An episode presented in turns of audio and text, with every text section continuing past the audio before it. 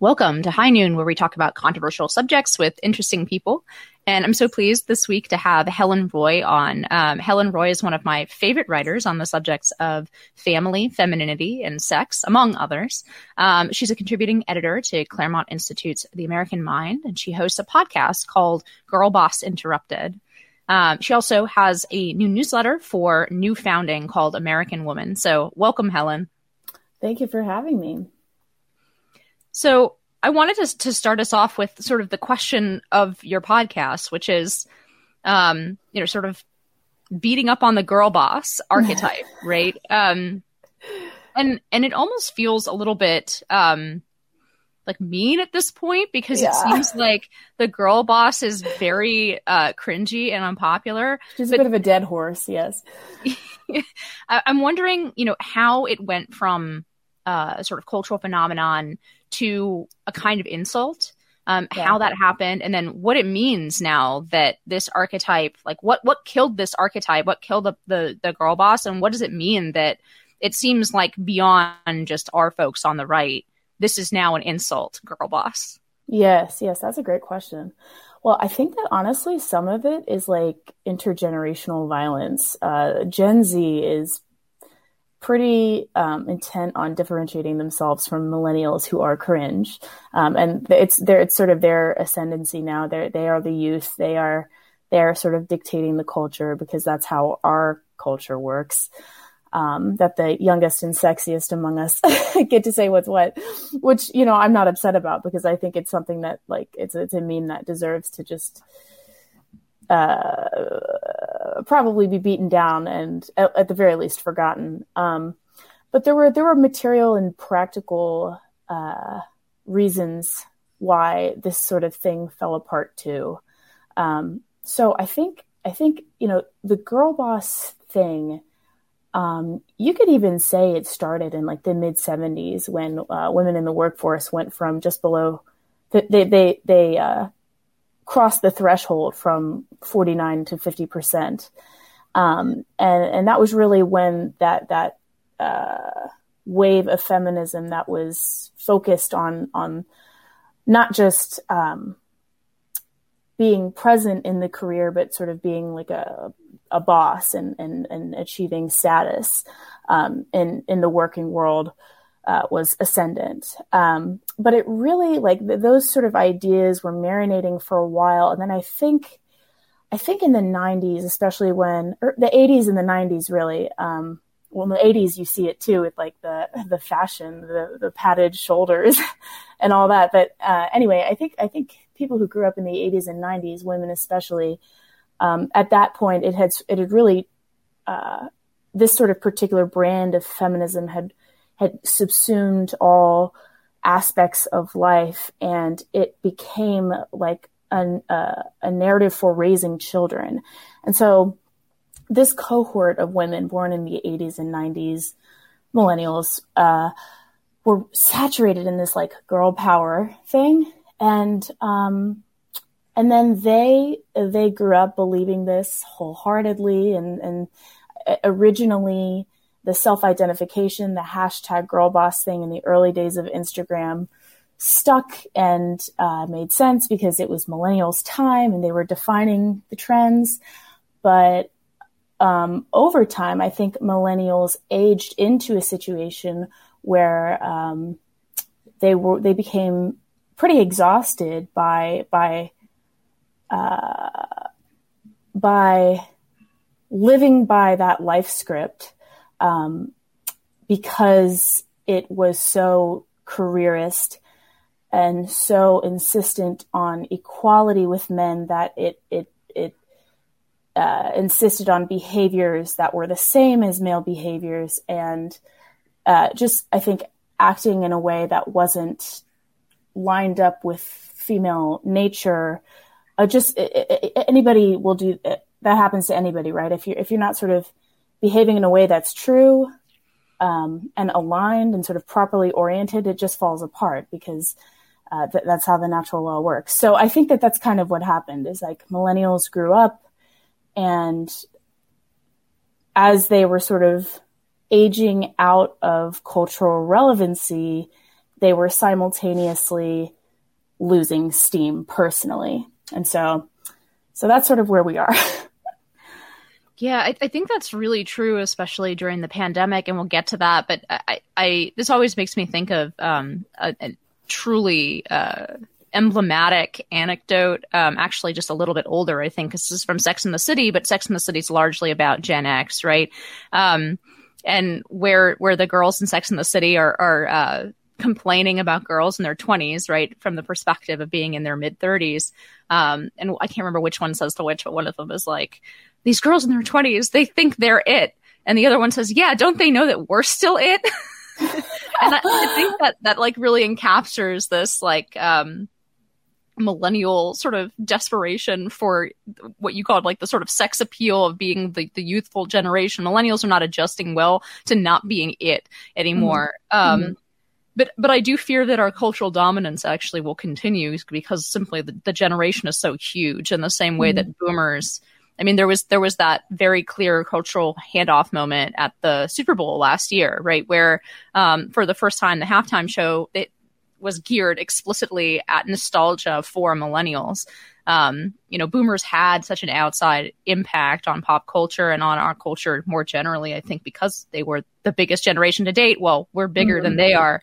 Um, so I'm not. I'm. I. The world may validate the marketing world out of pure capitalist greed may validate millennials' delusions that they're still it. Um, yeah. but I, I, the the deeper question here would be because um, you said I think it's so true that uh, sort of the, especially the elder cohort of millennials um, feels like they're running out of steam with all the things that they were once uh, very dedicated to, not just the girl bossing thing, but the quote unquote changing the world. So many of these sort of millennial tropes or generational tropes. Um, I think a lot of those did kind of die an unnatural death very quickly during the pandemic, right? Mm. Where um, people were obviously a lot of people working from home, very, very isolating. Um, some people leaned into work and they were working 16 hour days because there was nothing else to do. But now we have this phenomenon of burnout on the, on the flip side of that. You know, other people probably looking at their work and saying, is, is this it? Like without going out for brunch or or um, seeing my friends at work or like having the the sort of distraction um, around this life fundamentally made it difficult for people not to see it for the sort of emptiness that that came with that kind of life and here i'm thinking of that famous cover right um was it like a new yorker cover or whatever with the girl mm. on the zoom date with the cocktail and then she's got like pills on the ground and stuff everywhere yeah. um you know was it the pandemic that killed off finally that this this archetype because it just couldn't survive the, the kind of promises of that couldn't survive the the loneliness of being locked in your house? Did coronavirus kill the girl boss is the question. Yes i think that it was the nail in the coffin for all of the reasons that you've already hinted at. Um, i think that um, you know i had a guest on my podcast. Her name is dr jennifer roback morse she wrote a book called The Sexual State about how um, how uh, the government and media sort of hold up these artificial and you know contra nature uh, sexual mores because they have to because in it, because things would fall apart much more quickly if there if there weren't um, a state to enforce certain things and propaganda to sort of keep the world wheels turning. So um, I think that that's true for a lot of memes, and there are a lot of unnatural memes that require a certain structure in order to stay alive. And I think that coronavirus really disrupted a lot of those structures and um, laid bare the truth of various institutions when all the not just the bells and whistles, but like the gosh, yeah, I say structure. I would say, um, man, how, how would I describe that? Uh, just the, the formality, uh, was taken away. Like all, all you have left is the, is the sort of raw substance and you can sort of see it for what it is. Um, so I think that that, that sort of, that happened for a lot of millennial women. Um, I would say definitely for the ones who had made their career like their primary identity. Um, they sort of were forced to take a step back and all of a sudden it's like this all consuming loneliness and uh, a real like loss of identity um, for women then who have children who it's like a slightly different thing. I think that a lot of women who have children who previously would have just sort of schlepped their kids to daycare and uh, worked and there was that was sort of an invisible like the the domestic work of raising children was just this invisible thing that was outsourced um, when that was no longer a thing and they were you know interacting with their kids in a in a you know, more intimate way i guess um, i think that that did one of two things really. I think that um, that either revealed to women like well, you know how, just how much they were missing out on by not being with their children, and it made them sad and made them reevaluate and want to sort of turn turn inward toward turn turn turn toward the home and um, be more present or it, it really was debilitating and they were stretched too thin and they couldn't get out of the house again fast enough and you know the i guess the the truth of that whole situation didn't completely make itself clear, or at least wasn't motivating to, enough to inspire change. But anyway, so there are a couple different reactions, but uh, but in short, I, I, do agree with you. I think that the pandemic was the nail in the coffin for for that meme and for you know the public school meme and a lot of other things. So. Yeah, I guess as you're talking, I'm wondering whether because we talk a lot about, and by we, I mean people on the right, people who are, especially, I think, women engaged on these kind of questions of, of sort of society and sex. Um, we tend to focus a lot on the ideological, right? You were talking that the propaganda, the state supports that you're talking about, and how we can rearrange some of those things, um, maybe to not not make life obviously um, smooth sailing or perfect, but to maybe uh, undo some of the harmful incentives that have been put in place. But how much of this is going the other way around? Um, in other words, how much of this is cope for uh, the things that we now lack? Right? Um, I've had Mary Eberstadt on this podcast. Mm-hmm. Um, I think you have as well, right? Yeah. Um, Amazing. How much how much of this ideology is necessary is a necessary rationalization for women who just don't have the same opportunities for things that actually statistically do make women uh, more fulfilled and happy because of either economic factors or family breakdown uh, of their own parents of the boomer generation. I mean, how I guess how what percentage of this is actively propagandized or um, is is even forgetting about propaganda is just an actual ideology that people are governing their lives with, and how much of it is just um, is just cope? It's backwards cope for the reality that you're describing people facing in this pandemic, which is that you know people are people are lonely. Oh, that is such a that is such a good point. Um, it's hard to say. It's sort of a chicken and an egg thing, as are so many cultural things. It's sort of hard to pinpoint what which domino was the first one to fall. Um, you know, was was was the uh, girl bossification of the American woman what led to loneliness, is or is what is loneliness what led to the girl bossification of the American woman? That honestly, I don't know. I really don't know. I I think that it, it I think many things can be true at once, and um, and these things do sort of feed each other. So, so yeah, I, I think that's true. I mean, I, I think that there's a considerable amount of cope and, um, and it's, it's, I don't even, I don't even, so as much as I sort of beat up on the meme, I don't like to beat up on individual women. And I think that most people are really just doing the best with the information that they have. And, um, and so I'm, I'm more critical of like institutions of propaganda um, so yeah i don't know if people are coping uh, through this i would say like through through with careerism um, in the same way that if you were coping with i don't know alcoholism obviously they're not the same thing right? Like one is w- way more damaging. But um, I'm not sure which actually. Yeah. Fair.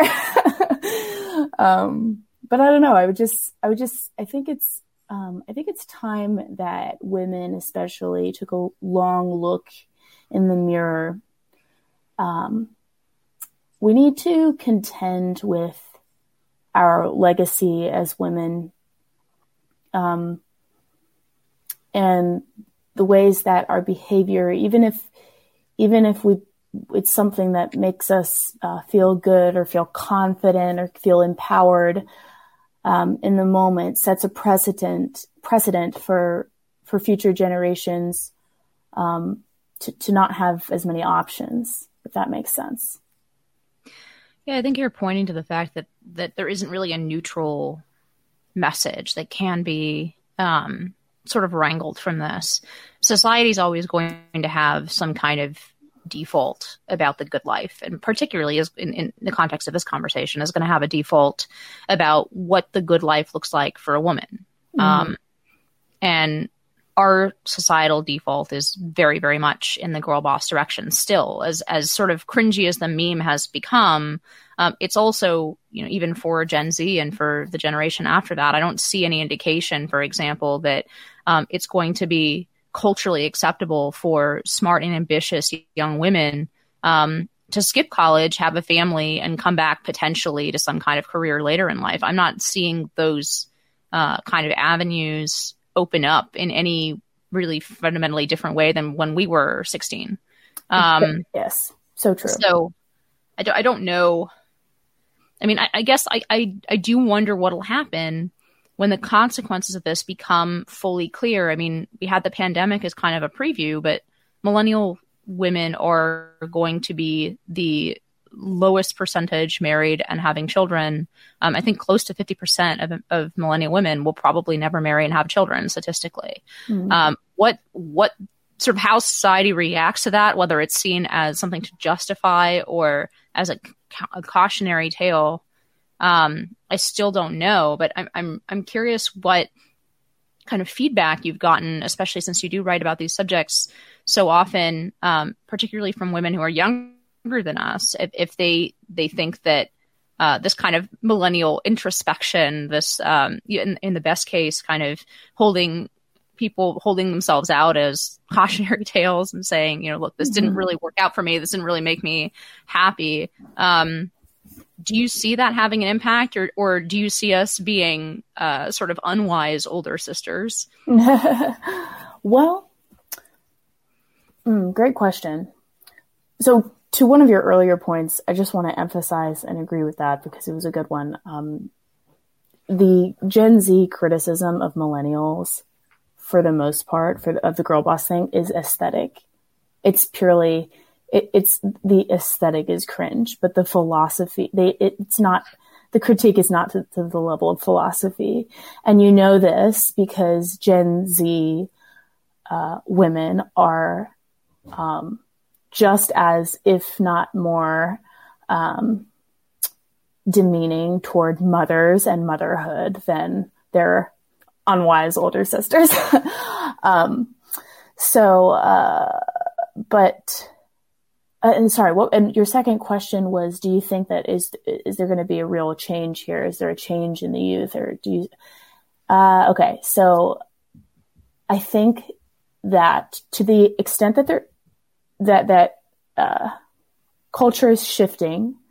It's going to be a very radicalized minority who responds. And over a long enough timeline, those people will simply outbreed the ones who are more nihilistic. But I don't even know if we'll ever live to see that. Um, so I don't know. I don't know about mass culture. I think that ma- as far as the masses go, we might be a little too far gone. Um, I don't think there's ever been a civilization that survived the sort of tendencies that our, ours is is um, falling into currently.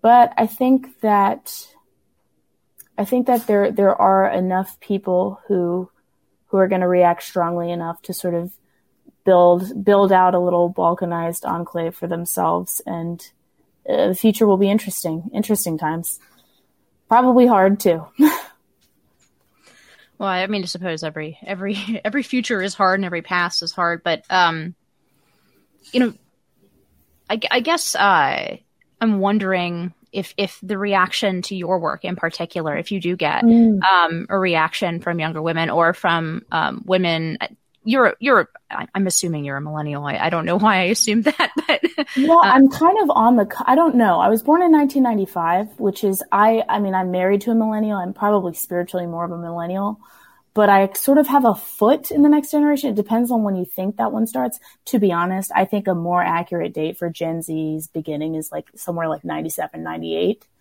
Um, so I'm a bit of a cusper, but I, I I'm not really sure. But anyway.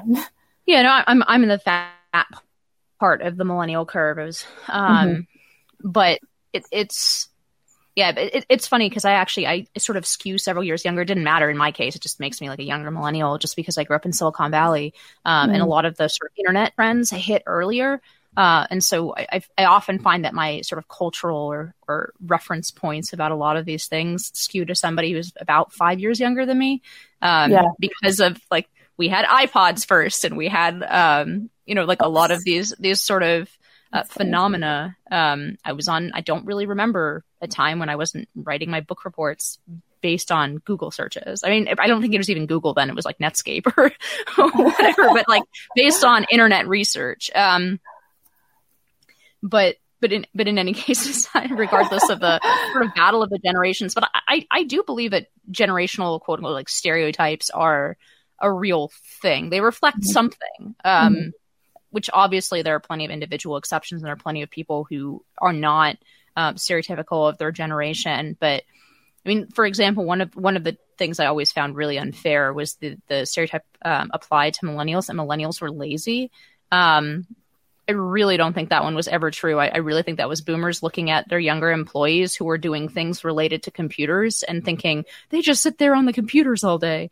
Um, because that one has never been kind of true. I, in fact, I see the opposite, and especially in the, the archetype that you're talking about, that um, millennials never stop moving. They're they're kind of corporately ambitious. Mm-hmm. Um, I think of millennials fundamentally as kind of the good kids, but they learned as the good kids who followed what their parents said, but what their parents said were was sort of all of the, the worst of the um, the cultural revolution and especially the sexual revolution of the boomers. Um, yeah but I don't know. I'm sorry. I, I, didn't mean to like get off track and start uh, oh, defining okay. the lines between Gen Z and Gen. It's such an interesting topic, especially now because it's become. Um, they've become. I feel like generations have become identity groups in in a unique way. Uh, whereas before they would have just sort of been in the the background of your life, I guess. But they they've really become a, a you know, kind of to Mary Eberstadt's point, like it's a new f- way of identifying. It's like a new form of identity politics almost.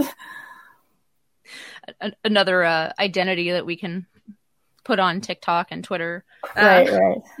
And astrology too.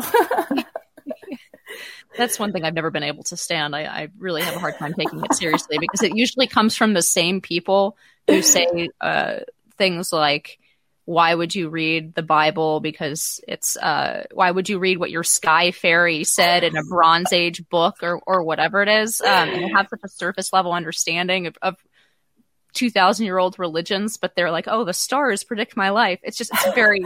It's always been particularly difficult for me to like just yeah. to not laugh in people's faces when they take it seriously. Anyway, um, but I, I, you did bring up about sort of this corporatism angle, um, and you write about that and speak about that as well.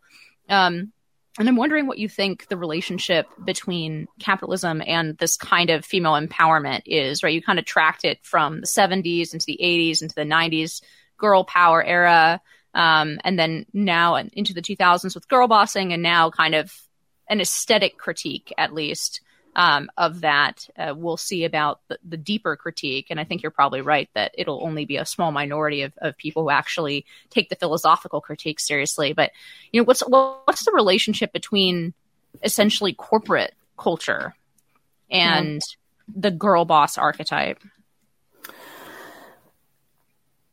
Great question. So, you know what? I think that um,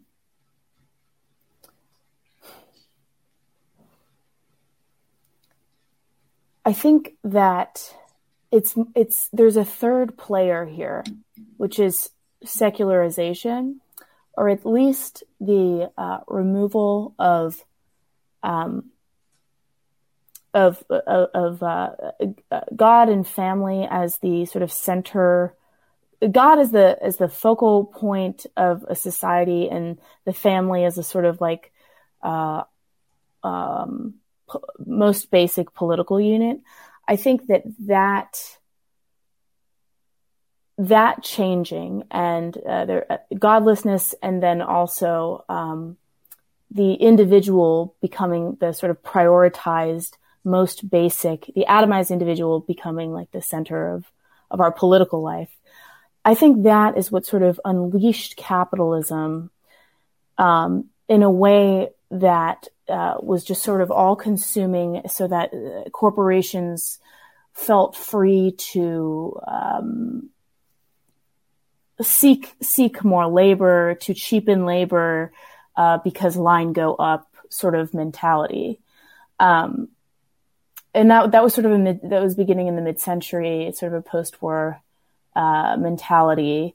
Um, I am not I am not an anti-capitalist. I think that free markets are great, um, but I believe that they must be restrained by a properly ordered conception of the human person, sub- subject to uh, the creator and um, and as a member of a living community.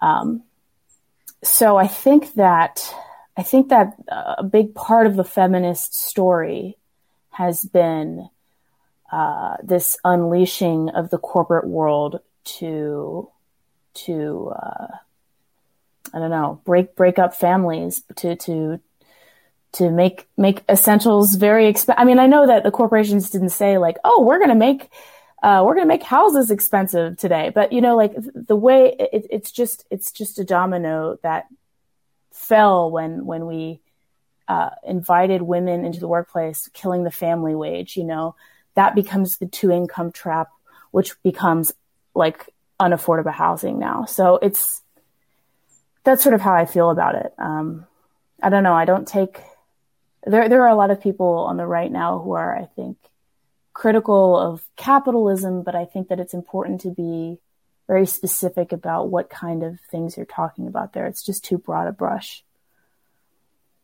Yeah, I I'm probably with you. Um, I'm, I'm, still definitely a capitalist. I um, I think the free market is an excellent economic system. I think what we're really pointing to is the fact that it's that there are spheres of life that are non-economic, mm-hmm. um, where maximizing capitalism is very very good at maximizing um, material prosperity. Uh, but that is not the only kind of prosperity. I think that's what maybe from the from the sort of agnostic atheist perspective versus your Catholic perspective, but that's what you're pointing to about correctly understanding the human person. I think what you're pointing to there is probably there are goods other than the material. Right. And at those goods, capitalism is particularly bad because it's so effective, right? It's it's capitalism is a great mechanism for giving people what they want and what they'll pay for.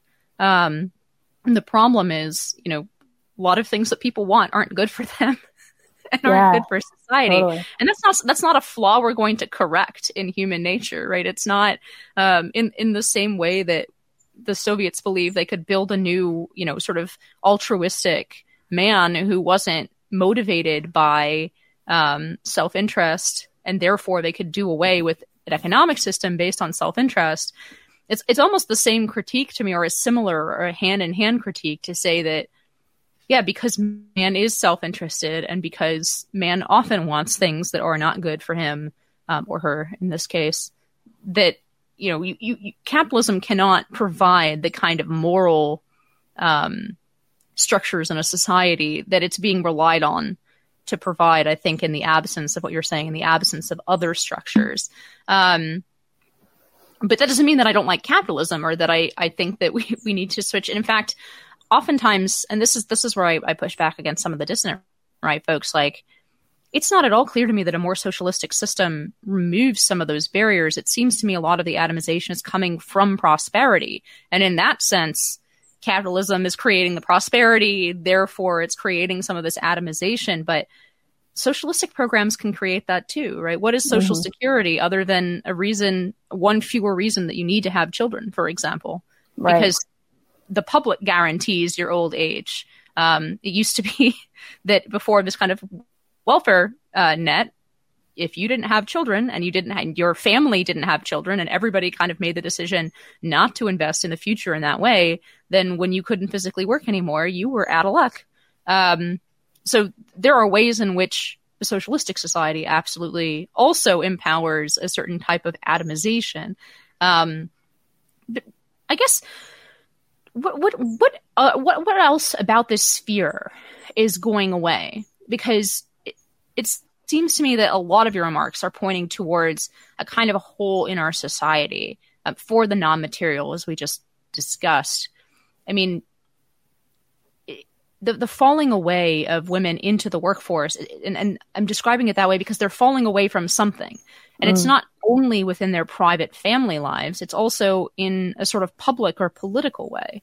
Um, are we looking at essentially the death of the the private sphere or the domestic sphere, whatever you want, however you would like to define that. Actually, that's that's itself is a good question, right? Like, yeah, what what do you think is the sphere that is non-material, and what has in the past, what have women's roles been in maintaining that, and how can we sort of um, create a society in which there is such a thing as a domestic or private sphere in in the capital P political sense?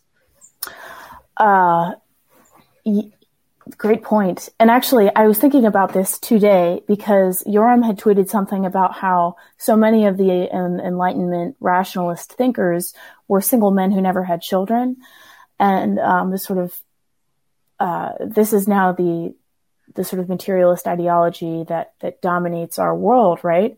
And and I mean, even Adam Smith's mother cooked his meals for most of his life. That's a form of labor that can't be quantified. Um, I mean, not it, because it's unpaid, but it's important, and we wouldn't have the wealth of nations if uh, if Lady Margaret hadn't uh, hadn't provided that for him. So I guess to answer your question,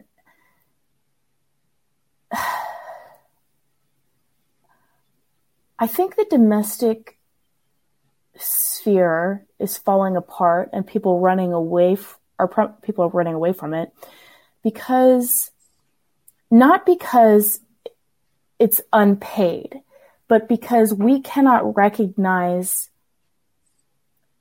um, unpaid labor and unquantifiable, immeasurable acts of service, we can't uh, recognize those things as having dignity and in- inherently dignified, inherently honorable, um, because because we have this like rationalist material brain.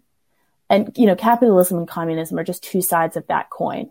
It's it's it's whether you know you you want to maximize it individually or share it with everybody which was you know that's their stated aims but let's be real about the communists no but um anyway so yeah so i think that the the what are we falling away from? We're falling away from a family life um mm, because we no longer have the vocabulary the mindset uh, the sort of cultural heritage, the impulse to uh, to recognize all of the to recognize really love as an acts of love as having a status as be as being as being things worthy of status, I guess you could say. Yeah, and there there are few creatures on Earth more status conscious than women, um, and I don't actually mean that as an insult to women at all. Um, I think it serves a valid purpose, um, biological purpose. But you're right that you know it, it, it's always going to be hard to ask women to do things that don't confer a certain amount of social status. Um, but how how do you rebuild that kind of impulse? I mean, is, is it even possible to rebuild that kind of impulse in a self aware way, or or is it all kind of a doomed LARP? I guess um, if if once you lose that instinctual kind of um, impulse towards those things. Right. What well, happens? What happens to uh, what happens to ersatz women of our generation? I think that it's. I think part of the reason why Jordan Peterson was so powerful and um, affected so many people is because he, for the first time in a long time, started pointing to archetypes, um, started pointing to like mythic, deep uh, things of like deep psychological significance that are in myths and and sort of connecting those dots for people you know? And and the the the truth in that and the brilliance in that is is because people need these stories to make sense of their lives. Um i think we re we redignify that role by holding up an archetype of woman that is uh, you know worthy of love respect and admiration. And and seeing her in the women that we know and choosing to to sort of recognize like an archetype of a good woman and and emulate an archetype of a good woman. So in this is the only place i personally have been able to recognize like a a real revivification of of the domestic sort of realm is in my um, is in my Catholic uh, friend friend circles, you know, because we have that archetype in Mary, uh, and it's a, it's a pretty specifically Catholic thing. I think uh, there are a lot of Protestants who kind of want to uh, diminish or disregard that role as sort of she's you know just another woman. But you know, Catholics are very into Mary. we love Mary, um, but it's actually a very effective social tool because she dignifies women um, in in a sort of like broad societal psychological level. Um, and I think that's kind of what it takes. I, I think that um, because you know, right now in the broader society, the more easily recognizable, easily digestible, frequently consumed image of woman is like a, like a woman in a porno. Um,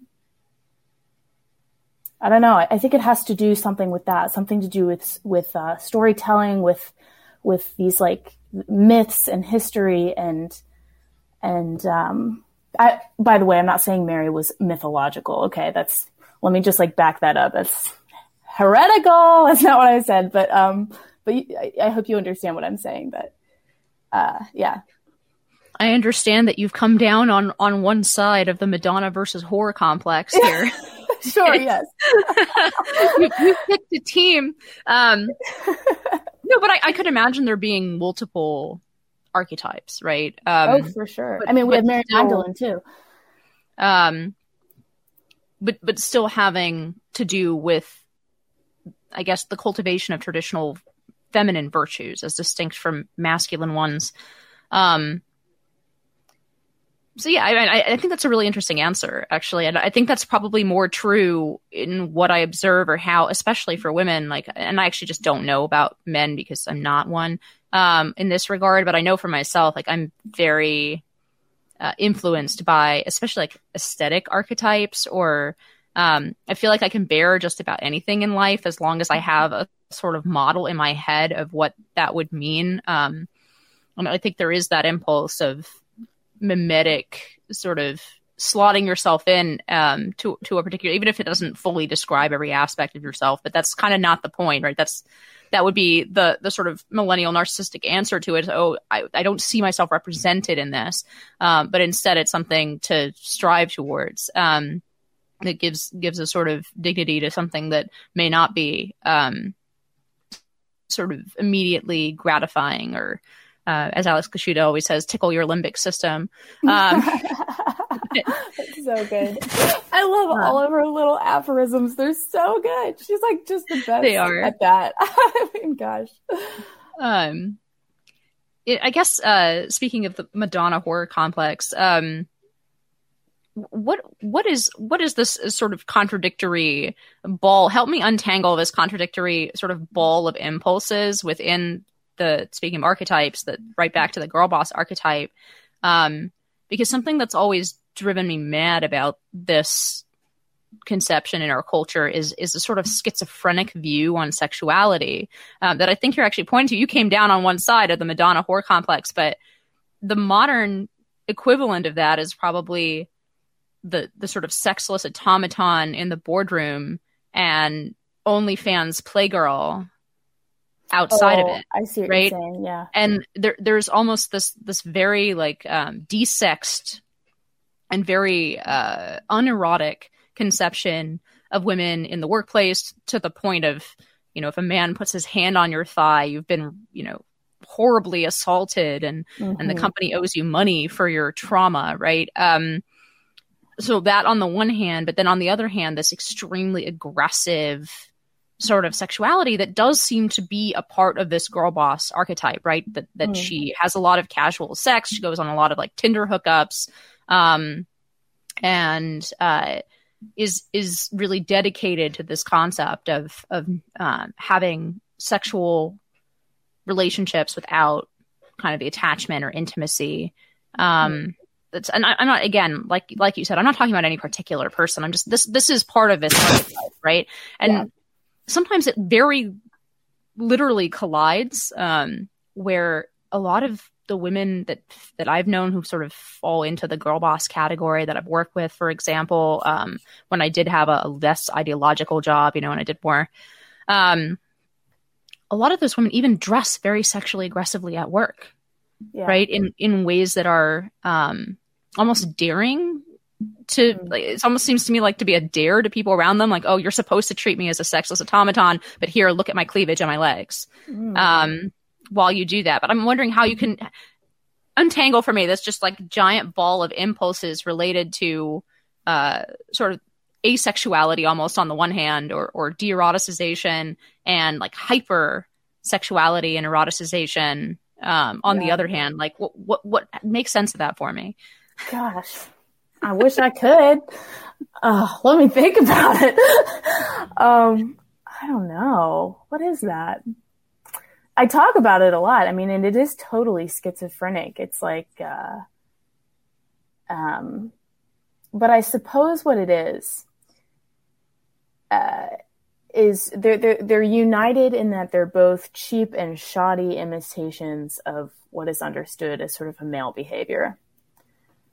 Um, the the the the all business serious blah blah blah blah blah blah blah thing, and also like the uh, spread my seed far and wide thing.